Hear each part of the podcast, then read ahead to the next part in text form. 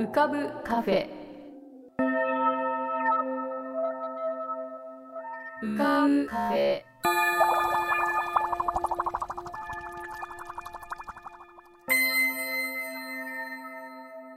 2023年12月1日。こんばんは。癒しのアートラジオ浮かぶカフェシーズン9へようこそ。カフェ店主の幸代です。浮かぶカフェでは月みたいにぽっかり面影みたいにぼんやり飛行船みたいにゆったりアイディアみたいにパーッといろんなものが浮かぶことになっております。少し浮かぶこともかなり浮かぶこともございます。地上では不自由なあなたもここでは自由です。重いもの硬いものは入り口で脱ぎ捨てて軽くなってお過ごしください。今日も浮かび上手なお客様の素敵な声をお届けします。ではごゆっくりお過ごしください。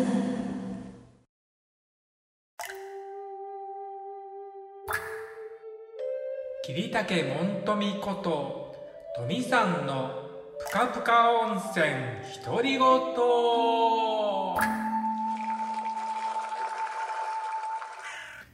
えー、皆さんお元気でお過ごしでしょうか？本日もぷかぷか温泉にご入湯いただきまして誠に大きにありがとうございます。はい。今は大阪の自宅にてぷかぷかを録音しております。はい、えー、大阪公演も26日に、えー、無事に終えることができました。この場をお借りいたしましてたくさんの、えー、ご感激ご感激ご来場本当にお気に誠にありがとうございました。はい。えー、ね前回ちょっとこうトラブルがあったお話をしましたけど、えー、千秋楽あれからですね、えー、そういうトラブルをなしで、えー、終えることができました。で、えー、あの、本来ですとですねあ公演が終わったと思ってゆっくりと休みたいところなんですが、えー、公演の翌日から京都の祇園コーナーというところに仕事に行っております。はい。えー、6時の回と7時の回とですね、1日2回、えー、公演するんですけど、まあ、演目はね、えー、八百屋の七をやるんですけど、まあ、あの観光客向けにですね、えー、おお茶やお花やですね、えー雅楽雅楽やあと狂言狂舞とかね1時間ぐらいでやるんですけどはい。ですからそれもねえっと11月の30日で一応終わりなのかな。僕らは終わりですね。うん。あのー、そう。文楽は多分終わりだと思います。すいません。ちょっとはっきりしたことが分からなくて。であのおかげさまで、えっと、京都のその祇園コーナーもですね、えー、結構たくさん、えー、入っておられます。ね。そちらもこの場を借りましてありがとうございます。あのー、京都行くじゃないですか。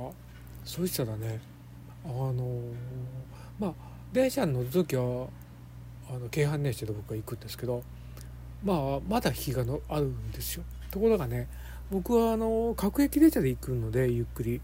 であのまあ1時間ぐらいで着くんですけどまああの途中ね本当ねもう日が暮れて真っ暗になっちゃうんですよね。であのよくね 寝てしまうんですでパッと気が付いた時に自分がどこにいるのかとかなんかこう錯覚してしまってうわ行だとちったとかねなんかそんな錯覚に陥ってしまうことがよくありますね。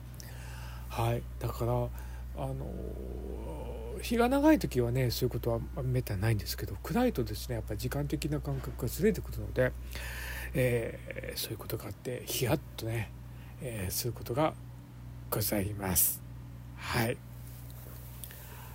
ねなんかでも今回はねあまり話題がないですねあの次回東京公演も12月の2日には東京に行くんですけどうん。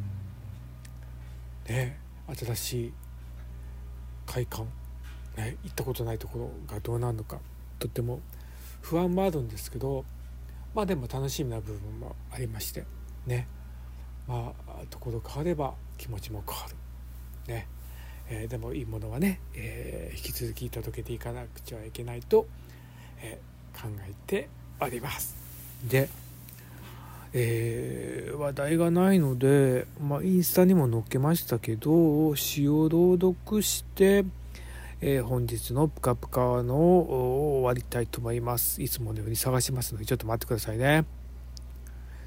今ね、家の近くの空き家になったとこをね、壊してるんで、その音がうるさいかもしれませんけど、お許しください。あの、まだ見つけてないものっていう詩なんですけど、うん、これはちょっと、ここ最近ずっと詩ができてなくて久しぶりに書いたんですけどうんなんかこうラジオを聴いててふっとこう浮かんだんですけどうんまだ自分の中では見つけてないものがあるんじゃないかととってもすごく自分をの中自分にとって大切なものなんですけどもしかしてうんそれをが守りになってるんじゃ守りになっていって探そうとしてないんじゃないかなみたいなことをふっと思って、うん、まだまだ自分に満足せずに、えー、本当にこだわりというか自分の中で周りからはえっと思われてもあこれは貫きたいっていうものをまだまだ探さなくちゃいけないんじゃないかと。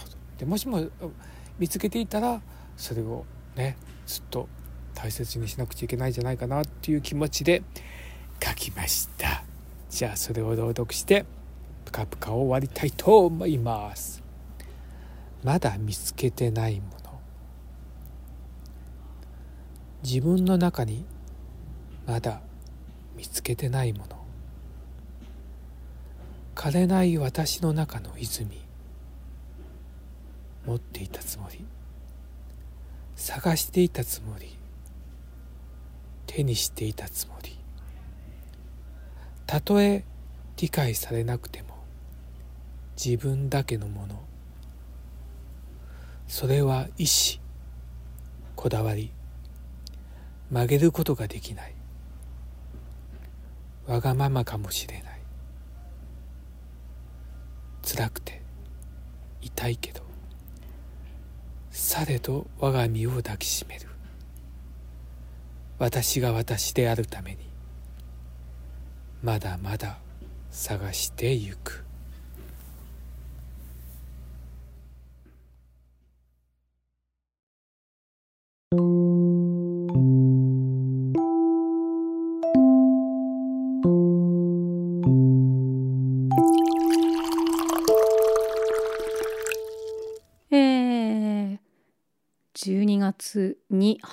ました今日は12月1日ということでえ今日はですねいつもよりも少し早めにお店の開店準備をしております。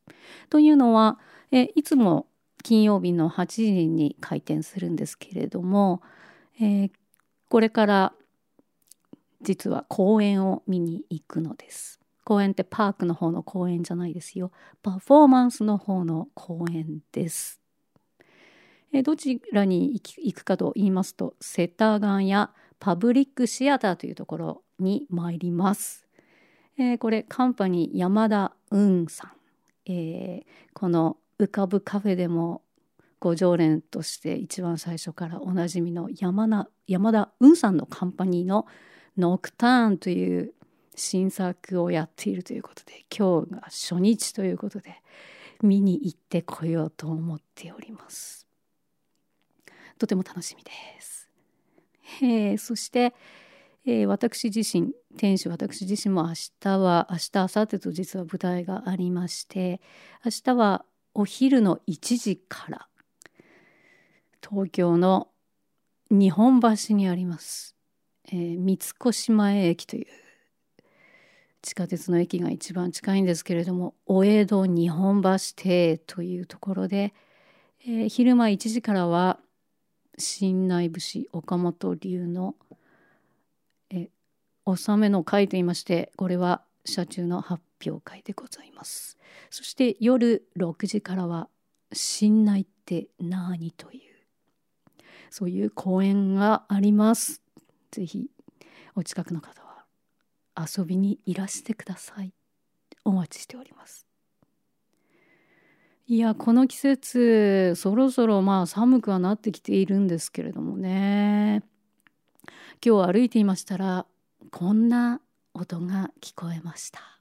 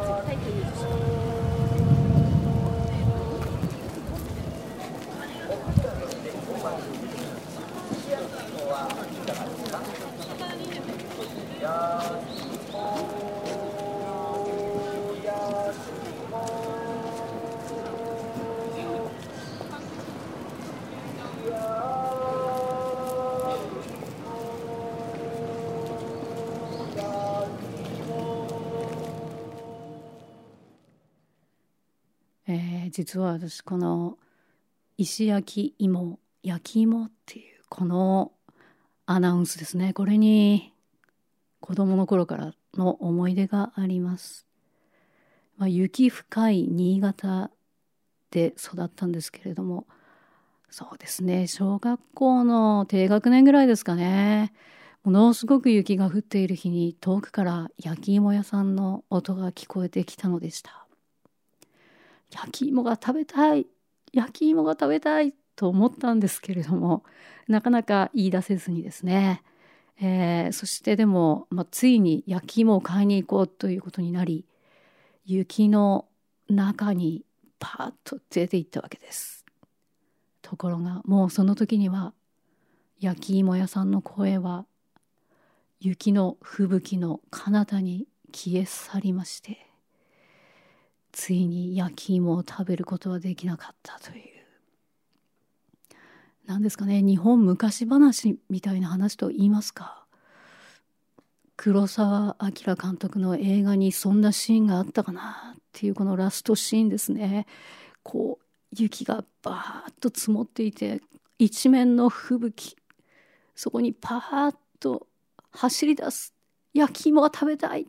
しかしその焼き芋屋さんの声はもう遠くに消えていってそこにドカンとカンという終わりという字が出てしまうというあれ以来やっぱりあの焼き芋屋さんを見かけたり焼き芋売ってるのを見るとものすごく執着があります。絶対買おうっていうふうに思うんですが。え今日は街で久々にこの焼き芋屋さんの音が聞こえて。あそろそろ冬だなあなんて思ったりしたという。今日はちょっと早めでまだ外は明るいんですけれども。これからノクターンを見に行ってこようかななんて思っているそんな12月の頭です。ちなみにノクターンは、えー今日金曜日ですね。12月1日そして土曜日日曜日まで公演をやっているらしいので。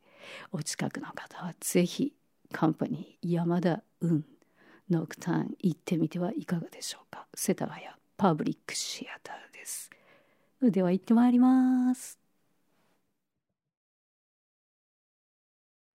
今日はカフェに現れなかったヤンさんこと長谷川徹さんのヤンの歌声喫茶へのリクエストは e メールアドレスうかぶカフェ at gmail.com ukabucafe at gmail.com または番組ホームページの投稿ボックスよりラジオネームを添えてヤンさんに歌ってほしい言葉や文その他さまざまなお題をお送りください。